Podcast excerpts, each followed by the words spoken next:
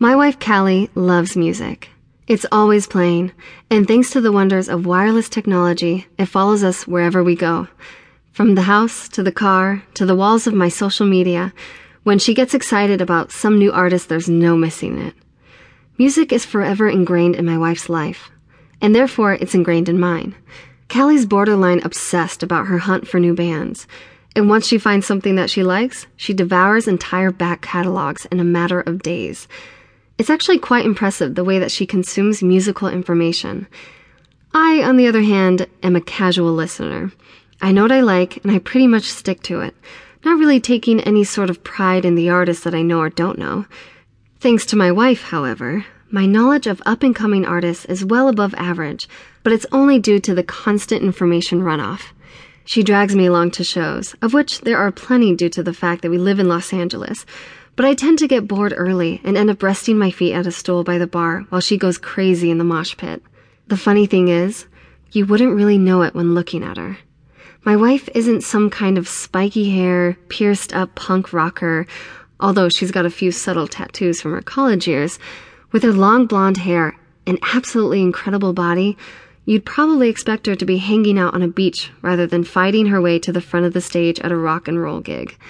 Lately, she's been head over heels about a new band called The Hornet's Nest. They're a pretty raucous bunch, but I have to admit, I like the little bit that I've heard coming from the speakers of Kali's laptop while she works. It's a strange blend of psychedelic prog rock and modern punk that's weirdly easy to swallow given the brief summary. There's an obvious edge though, and I think that's what Kali likes. It almost seems to be about more than just the music with her. Kali reads interviews and knows the band's members' history backwards and forwards. The lead singer of the Hornet's Nest is the background image of her phone. At least she's got good taste. The guy is great looking, in a badass leather jacket wearing kind of way. I'd probably mind Kali's obsession more if she was into fresh faced teeny bopper pop. We're out to lunch one afternoon when the new Hornet's Nest single comes floating down from the restaurant speakers above. Kali immediately perks up and smiles. Oh my god, she announces to me, I love this song. I know, I say with a slight eye roll. Kali starts to nod her head as she eats, following along to the rhythm. Eventually, she starts to hum with the music and then finally looks up at me and begins passionately crooning the words, loud enough for the people eating around us to hear her and take notice. Stop, I moan, embarrassed as I glance around at the other tables. My shyness does nothing but egg her on. Kali launches into the chorus at full volume, and suddenly I'm reaching across the table, laughing and desperately trying to quiet her down.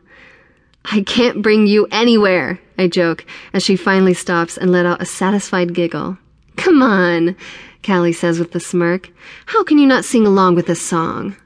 The song is good, I tell her, but the sandwich is better. Please, Kali rolls her eyes. Tom Jordans is the best lyricist in the last 20 years. Are you even listening? I don't really pay attention to the lyrics, I admit, which is comically upsetting to Kali. I've got no problem admitting that I like to play up my musical ignorance around her. She throws her hands up in mock anger. Gah! You have no idea what you're missing. You just think the singer's cute, I tell her. The lyrics are just a front. Kali cracks a smile. So what if I do? I shrug, playing along. Well, you're never going to meet him, so I'm not too worried about it, I tell her. Oh, and you're going to meet Carly Fox? She asks, poking back. I immediately know what she's referring to our list. The list is an idea between couples where they agree to let the other person sleep with a certain celebrity without any anger or recourse should the opportunity arise.